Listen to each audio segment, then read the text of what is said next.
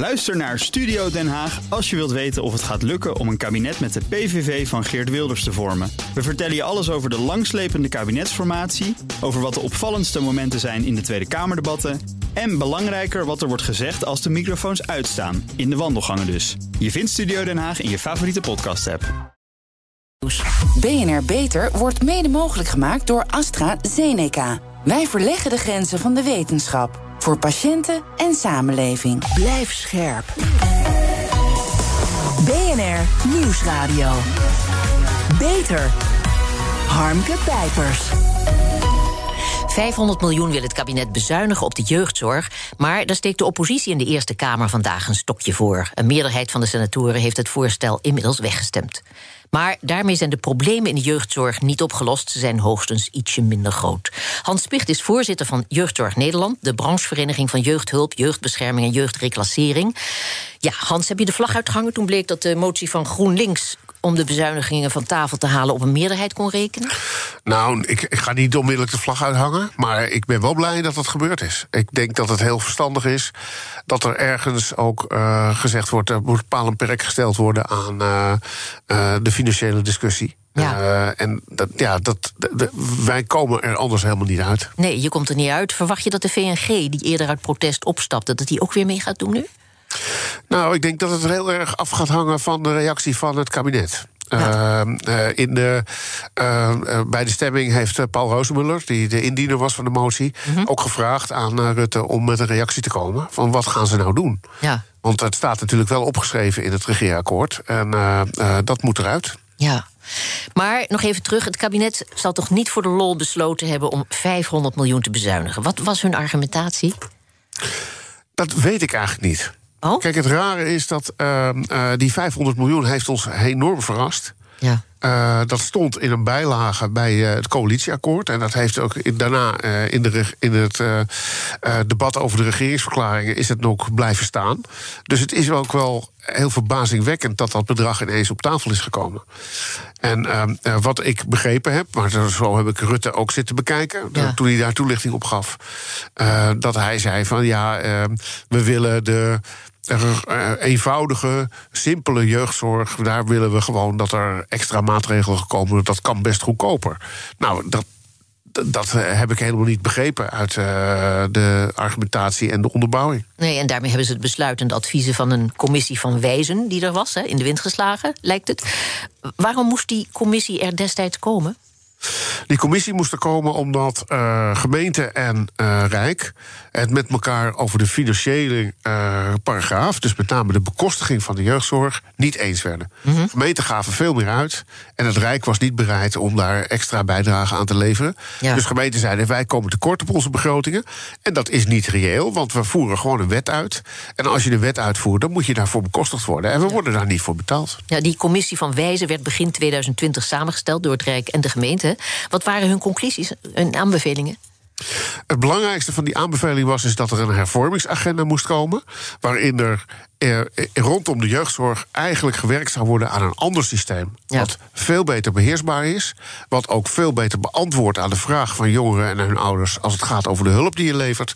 En dat het een uh, systeem zou worden. wat ook uh, voor uh, langere termijn continuïteit zou garanderen in de jeugdhulp. Ja, dan moet je nog wel even uitleggen hoe het dan nu zit met dat geld. Hè? Want ze komen 1,8 miljard per jaar tekort. Dat moet het Rijk betalen. Maar hoe zit het nu verder?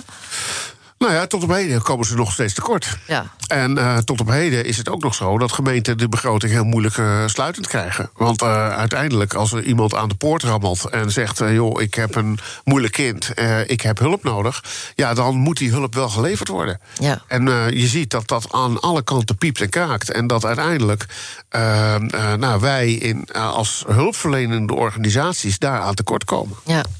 Goed, laten we eens even beginnen hoe dat nou allemaal in elkaar zit. Want die bezuiniging dan van tafel, maar hervormingen zijn nog wel steeds nodig. Ze zijn veelomvattend, grijpen in elkaar. Uh, laten we één voor één proberen ze langs te lopen. Um, daar kunnen we heel lang over praten, maar dat moet ook nog in korte tijd. Om te beginnen de regio's. Hè. Toen de jeugdzorg in 2015 naar de gemeente werd overgeheveld... was het plan om te werken met 42 regio's. Maar daar is niets van terechtgekomen. Waarom niet? Uh, het blijkt toch erg moeilijk uh, om uh, als gemeente samen te werken in een regio. als je niet voor elkaar gekozen hebt. En het blijkt dat sommige gemeentebesturen dan echt een ander idee hebben. over hoe ze die samenwerking voor zich zien. Ja. En dat betekent dat die regio's dus uit elkaar vallen. Ja. Sommige regio's die ze hebben nooit bestaan.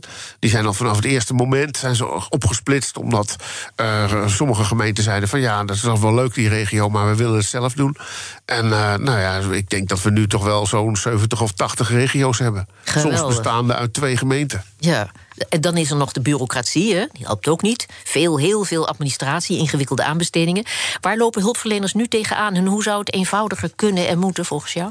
Nou, volgens mij moet het eh, sowieso. Uh, uh, A, de, de, heel veel van die administratieve ballast moet weg. Mhm. Want heel veel van die hulpverleners zijn nu voor nou, misschien wel soms een derde van de tijd bezig om allerlei formulieren in te vullen, bij te houden hoeveel uren ze werken en dat allemaal te verantwoorden. Terwijl ze eigenlijk gewoon in gesprek moeten zijn met ouders en kinderen en die begeleiding op orde moeten krijgen. Dus waar het echt over gaat, is dat die professionals moeten de ruimte krijgen om dat werk goed te kunnen doen.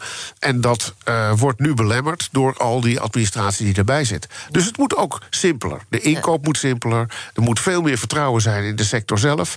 En wij kunnen dat ook aan. Ja, en, en dan werkt de jeugdwet op zich ook nog tegen, heb ik begrepen. Want het is een hele brede wet, hè, waar gemeenten heel veel bij onder kunnen brengen. Dat doen ze dan ook. Vertel, wat is er nou precies mis mee? Nou, kijk, die brede wet, dat is, dat is, op zich is dat een goede wet. Mhm. Eh, dus die, die, wet die geeft ook aan van dat er zo dicht mogelijk bij het kind, bij het gezin, moet er hulp geboden worden. Ja. Dat is belangrijk. Nou, dat, dat, dat, dat, je, dat je daar een wet voor hebt die dat regelt, dat is voor de burger ook belangrijk. Dat hij weet dat hij ergens terecht kan als hij een probleem heeft. Ja. Wat er niet goed gaat, is dat er in die wet een, geen onderscheid gemaakt is van wat voor type zorg wordt er nou wel of niet verleend en valt er wel en niet onder de wet. Dus mhm. dat betekent dat eigenlijk iedere vraag uh, zou behandeld moeten worden, zou ook een, uh, een hulpverleningstraject moeten zijn. En het is maar helemaal de vraag of dat allemaal onder die wet moet gebeuren, of dat dat uh, ook soms uh, op een andere plek zou moeten gebeuren. Bijvoorbeeld in het onderwijs of op het sportveld of op een hele andere manier moet worden opgepakt. Ja, want, want de conclusie is dat of ja, dat is een feit nu, helaas, dat door het budget voor zo ongeveer alles te gebruiken, dat er nu te weinig geld overblijft voor juist die zware gevallen? Dat is waar. En dat klopt. En wat je ziet is dat uh, met name, kijk, als, als de koek uh, uh, zo groot is als die is. Ja. En er komen meer kinderen bij. En er wordt meer hulp verleend. En er komen ook meer organisaties die dat gaan doen. Die moeten ergens van betaald worden. En als die koek niet groter wordt dan. Ja, dan wordt er uiteindelijk in die koek gesneden. En een groot deel van de kosten zitten in de gespecialiseerde zorg. Dus dat zijn ingewikkelde kinderen met ingewikkelde problemen. En vaak ook in, in, in crisissituaties. Ja, daar is ook veel meer gespecialiseerde zorg en behandeling voor nodig. Ja. En dat is dure behandeling. Dat zijn dure trajecten. Ja, het pijnlijkste van alles zijn natuurlijk de enorme wachtlijsten, hè, terwijl gemeenten wel een zorgplicht hebben. Waarom zijn er zulke lange wachtlijsten en hoe en wanneer komen we daar vanaf?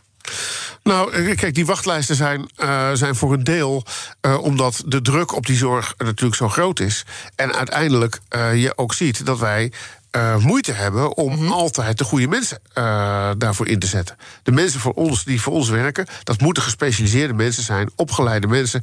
En dat betekent dat we die mensen ook uh, nou, moeten proberen vast te houden. En we zien nu dat gedoe, al dat gedoe rondom de, de jeugdzorg, zien wij een enorm arbeidsmarktprobleem ontstaan. Dus als er geen mensen zijn, kunnen we ze ook niet helpen, kunnen we de kinderen niet helpen. En dat betekent dat die wachtlijsten natuurlijk automatisch aan oplopen. Ja. En, en, als, en als we het over intensieve zorg hebben, dan is er ook nog een beddenprobleem, heb ik begrepen. Hè? Nou, er is eh, de, de, nou, een beddenprobleem in zoverre dat iedereen zegt van... joh, luister, we willen die bedden niet meer. Hè? We financieren mhm. geen bedden meer. Uh, maar wat doen we dan wel? Ja. ja en wat je ziet is dat iedereen roept dan... we gaan ambulantiseren, we gaan dus thuis in de thuissituatie... zoveel mogelijk zo dicht bij kinderen proberen het probleem op te lossen... daar behandelen. Nou ja, dat vraagt ook een omscholing van al die medewerkers. Dus wat je ziet is dat de druk op uh, bijvoorbeeld de gesloten jeugdzorg... wordt enorm groot. Uh, want ook daar uh, komen nog steeds kinderen terecht. Ja, het systeem knelt dus helemaal bij complexe gevallen, begrijp ik. Daar is op dit moment nauwelijks plek voor? Uh, complex, nee, daar is nauwelijks plek voor. Daar moeten we heel veel moeite voor doen om uiteindelijk de jongeren op de goede en de juiste plek te krijgen. Wat je ziet is dat er soms jong met heel erg gesleept wordt met jongeren. Daar zijn we heel erg tegen. Maar wil je jongeren op een goede plek krijgen, ja, dan is het soms nodig dat een kind op een andere plek terechtkomt bij een hulpverlener die bijvoorbeeld zijn probleem wel goed kan behandelen. Maar ja, als die niet beschikbaar is, dan wordt er naar de best passende oplossing gezocht. Nou, en dat is slepen met kinderen en dat moet je niet willen. Is dat iets wat centraal geregeld zou moeten worden? En wat toch niet in de handen van de gemeente alleen moet zijn? Ik denk dat het centraler geregeld moet worden. En, ik denk ook dat het heel goed is, zeker voor de gespecialiseerde zorg, dat we daar centrale afspraken maken over hoe we die type zorg ook kwalitatief op niveau houden. Hoe we kunnen zorgen dat daar ook de goede mensen kunnen werken. En dat dat ook betekent dat er een garantie is op goede zorg. Nou, en ik, ik ben er erg voor dat we dat gaan organiseren. Dan zal ook het nodig moeten gebeuren aan uh, het personeelstekort. Want het is een behoorlijk groot probleem, hè? Dat is wat, dat, dat is wat, wat ik zei. Ja. Ik bedoel, we, we, we, we moeten echt uh, uh, hard werken om jonge mensen te interesseren om uh, nou ja, in de jeugdzorg te gaan werken.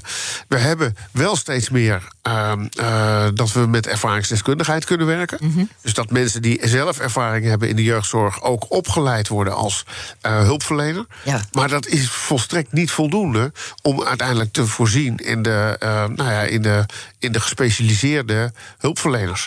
Dus wij hebben nog wel een hele, eh, een, hele, eh, nou, een hele weg te bewandelen om te zorgen dat mensen ook goed opgeleid worden. Dat mensen ook binnen de opleiding uh, nou ja, meegaan met de tijd. Dus dat ze ook leren omgaan met techniek. En hoe je met techniek ook de hulpverlening kan, kan, kan verbeteren. Dat vraagt ook investeren in opleidingen. En daar is nu het geld niet voor.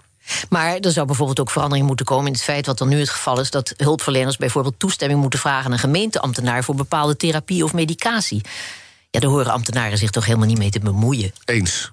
Absoluut. We horen ambtenaren zich niet mee te bemoeien. Het moet aan de hulpverleners en aan de specialisten overgelaten worden om de hulpverlening. Uh, om te weten wat voor type hulpverlening er nodig is. Kijk, een ambtenaar mag best meekijken. En die mag mhm. best wel zeggen van, nou, goh, uh, er wordt nu zoveel geld uitgegeven. Uh, is het allemaal wel nodig? Welke resultaten hebben jullie geboekt? Ik vind het terecht dat ambtenaren vragen naar de resultaten die wij in de hulpverlening leveren. Want dat mag je wel vragen. BNR Nieuwsradio. Beter. Harmke Pijpers.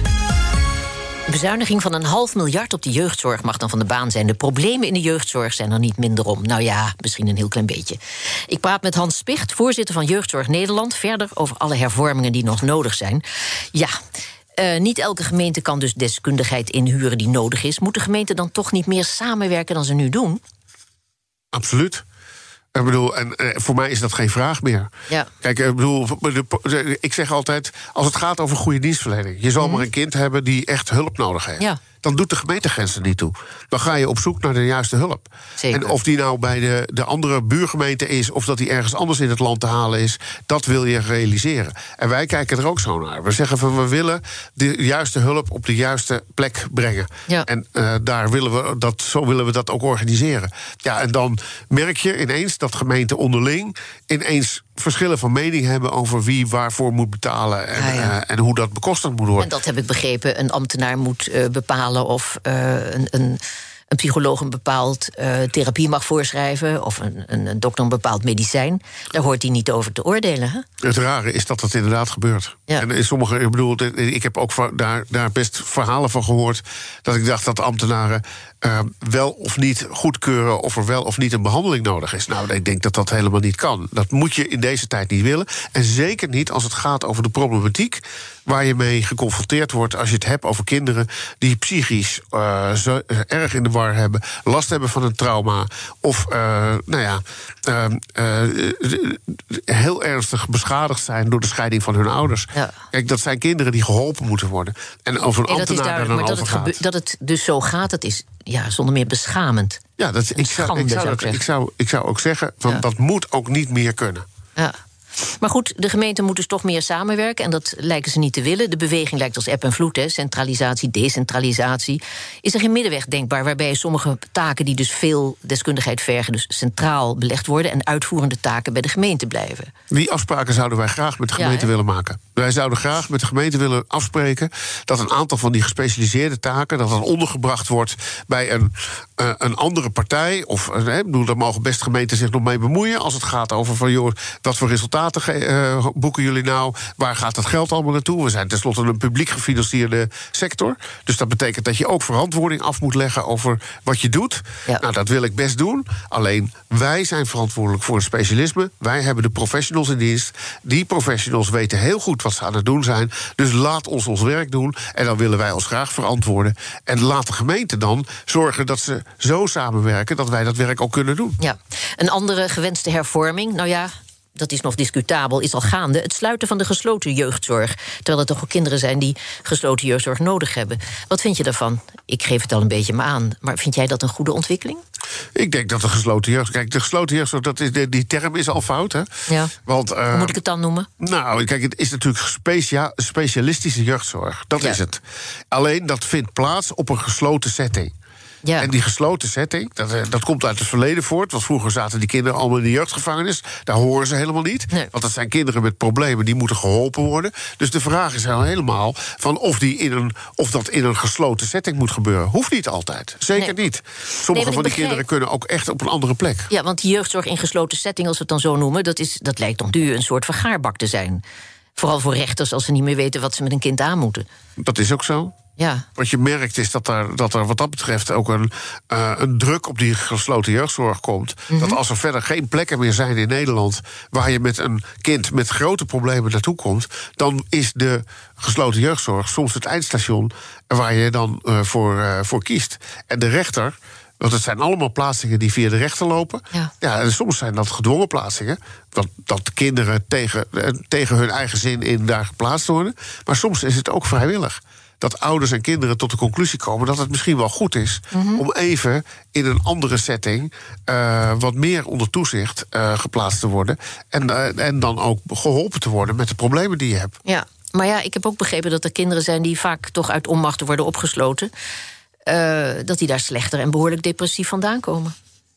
Uh, ja, ik wil, ik wil zeker, zeker niet ontkennen mm-hmm. dat dat niet voor alle kinderen uh, de beste omgeving is. Uh, alleen bij gebrek aan uh, betere omgeving, en daar moeten we ook aan werken, want dat is een terechte vraag die je stelt. Wij moeten ook zorgen dat we meer betere kwaliteit uh, jeugdzorg leveren. En dat betekent niet dat we daarmee zeggen van nou, we doen alles verkeerd. Maar het is op dit moment zeker zo dat gesloten jeugdzorg is niet de oplossing voor alle problemen. En daar willen we ook vanaf. Ja, de maand maart wordt een belangrijke, hè, want er gaat op 15 maart gestaakt worden in de jeugdzorg. En dat is niet voor niets. De volgende dag zijn er gemeenteraadsverkiezingen. Om met die staking te beginnen, die ondersteunen jullie van harte? Wij ondersteunen de staking, zeker. Mm -hmm. uh, zeker daar waar het gaat over, uh, uh, over de, de, de, thema's die aan de orde gesteld worden. Kijk, wij, wij als werkgever staken niet. Hè? Ik bedoel, wij hebben een andere verantwoordelijkheid. Ja, maar het feit dat de medewerkers van ons zeggen van... nou, wat ons betreft is de maat vol... ja, daarvoor kunnen wij wel begrip voor opbrengen. Ja. Want wij zien natuurlijk ook dat de grenzen van wat mogelijk is bereikt zijn. En wij kunnen als werkgevers wel roepen van wij willen het echt anders. En we willen betere arbeidsvoorwaarden. Maar als wij niet de, de contract de contracten krijgen die dat ook mogelijk maken, ja, dan, uh, dan uh, ergens houdt het op. Ja, nou even naar die, nog toch naar die verkiezingen. Want jeugdzorg is dus een taak van de gemeente. Hebben de politieke partijen in die verschillende gemeenten in hun programma's genoeg aandacht voor de jeugdzorg? Nee. Dat is heel spijtig. Ja, uh, en hebben, je... nou, dan gaan we alweer. En hebben gemeenteraadsleden, als ze eenmaal verkozen zijn, wel oog voor de jeugdzorg? Wij proberen er zoveel mogelijk aan te doen om ze te informeren. Mm -hmm. Om duidelijk te maken waar het over gaat. Waarom ze, uh, waar ze op moeten letten. Op welke manier ze als gemeenteraadslid hun, hun plek en hun positie zouden kunnen invullen. Maar wat we merken is dat er toch heel veel amateurisme is bij die gemeenteraden. En dat het hier gaat over hele zieke kinderen. Ja, ja daar moet je als gemeenteraad niet over willen beslissen. Nee, en over heel veel geld. Hè? Want ik las uh, in een onderzoek dat het aantal jeugd jeugdzorgadviesbureaus uh, sinds uh, 2015 is ontploft. Ja, dat is en dat zo. kost een heleboel geld. Ja. Nee, dat is zo. En, en, je ziet ook dat, je ziet dat terug. Hè? Ik bedoel, wij, wij, wij worden natuurlijk ook vaak geconfronteerd met externe bureaus die allerlei onderzoeken doen. Ja. En allerlei onderzoeken afleveren. En ja, wij zeggen, wij zeggen ook altijd van ja, jongens, kom nou gewoon met ons praten. Want mhm. wij zijn degene die heel veel kennis in huis hebben. Dus laten we nou vooral eens even met elkaar in gesprek zijn. En niet allemaal door een, door een externe laten onderzoeken. Natuurlijk sommige van die onderzoeksbureaus hebben echt een bijdrage geleverd. Ik wil zeggen, aan, aan, ellende van de kinderen wordt veel geld verdiend. Maar er zijn natuurlijk ook mensen met goede bedoelingen bij. Al met al is dit toch niet een echt opbeurend gesprek. Uh, hoe is het met het verloop bij Jeugdzorg Nederland? Blijft de voorzitter ondanks alle frustratie zitten? Zeker. Zeker. We hebben een taak te vervullen. En dat doe ik met, eh, met, met liefde en met heel mijn hart. En ik wil er ook erg graag voor gaan om uh, ervoor te zorgen dat we in dat systeem de goede besluiten nemen. Gelukkig dan toch nog goed nieuws aan het eind van dit gesprek. Dankjewel, Hans Spicht, voorzitter van Jeugdzorg Nederland. Zorgvernieuwers. Er zijn volop ontwikkelingen in de zorg. Nieuwe medicijnen, technieken en behandelmethoden maken het leven van de patiënt beter en het werk van de specialist makkelijker. Wat zijn de laatste innovaties? Begin deze maand promoveerde Inge Jager aan de Universiteit Amsterdam op misofonie.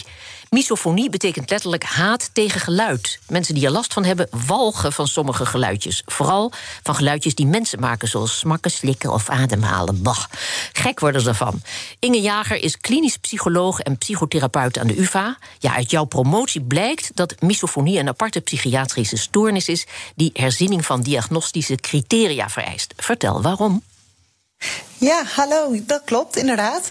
Um, onze onderzoeksgroep heeft in 2013 al voorgesteld om misofonie als psychiatrische diagnose um, in de DSM op te nemen. Mm -hmm. En ik heb bij een hele grote groep misofoniepatiënten, 575 uh, patiënten, eigenlijk opnieuw naar die criteria gekeken. En inderdaad vastgesteld dat het een aparte diagnose is. En wat betekent dat voor de patiënten?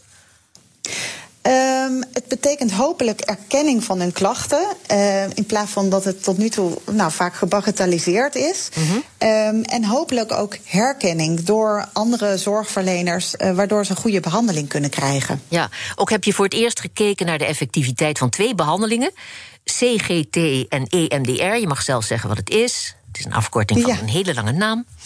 Klopt, ja. Uh, allereerst hebben we de eerste grote grondige studie naar cognitieve gedragstherapie, dus CGT, gedaan. Mm -hmm. En daarbij hebben we gekeken van wat is nou het effect van deze behandeling op de misofonieklachten.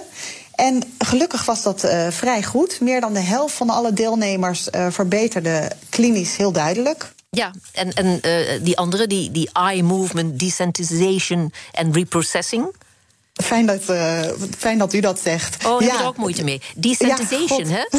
Nee, maar die EMDR, die, uh, dat is eigenlijk een, dat is de grootste innovatie, denk ik. Uh, dat is een uh, therapie die vooral voor traumabehandeling is ontwikkeld en effectief is gebleken. En ik heb gekeken bij tien misofoniepatiënten van, goh, zou deze methode nou ook effectief kunnen zijn? En dat is natuurlijk een hele kleine pilotstudie vergeleken met die grote grondige studie naar cognitieve gedragstherapie. Maar inderdaad leek het bij bepaalde patiënten uh, effect te kunnen hebben. Ja. Je zegt tot slot, misofonie ontstaat meestal rond het dertiende jaar. Dan gebeurt er iets. Dan zit je moeder in de auto, voor in de auto... en die zit op een snoepje te zuigen en daar walg je van. De volgende dag doet ze het weer en dan word je er helemaal gek ja. van. Dus dat vieze gesmak dat kan je hebben van je hond of je poes... maar niet van je moeder. Nee, Hoe, hoeveel mensen hebben dat? Nou, dat moet ook nog verder onderzocht worden. Maar we denken dat ongeveer 6% aan misofonie leidt. En nu herkent iedereen dus wel dat je je kan ergeren, vooral als je moe bent aan een, het zuchten van je partner of het smakken van je moeder. Uh, maar die 6% heeft echt last in het dagelijks leven en kan daardoor niet goed functioneren. En woont bijvoorbeeld niet samen, kan niet samenwerken nee, op, in een kantoortuin. Hartelijk dank, Inge Jager, klinisch psycholoog en psychotherapeut aan de UvA. Wil je meer weten over misofonie of over de ontwikkeling in de jeugdzorg? Kijk dan op www.bnr.nl/slash beter. Tot zover deze uitzending. Terugluisteren kan op elk moment via de BNR-app of op je favoriete podcastplatform. Als je je daar abonneert op BNR Beter, heb je geen last van wachtlijsten en gesmak. En sta ik volgende week vanzelf klaar in je telefoon. Ik ben Harmke Pijpers. Graag tot een volgend spreekuur. BNR Beter wordt mede mogelijk gemaakt door AstraZeneca. Wij verleggen de grenzen van de wetenschap. Voor patiënten en samenleving. Dit is Ook Hugo Reitsma vind je in de BNR-app. Superhandig die BNR-app. Je kunt alle programma's live luisteren, breaking nieuwsmeldingen. Je blijft op de hoogte van het laatste zakelijke nieuws. En je vindt er alle BNR-podcasts, waaronder natuurlijk de belangrijkste, Boeken zijn in de wijk. Download nu de gratis BNR-app en blijf scherp.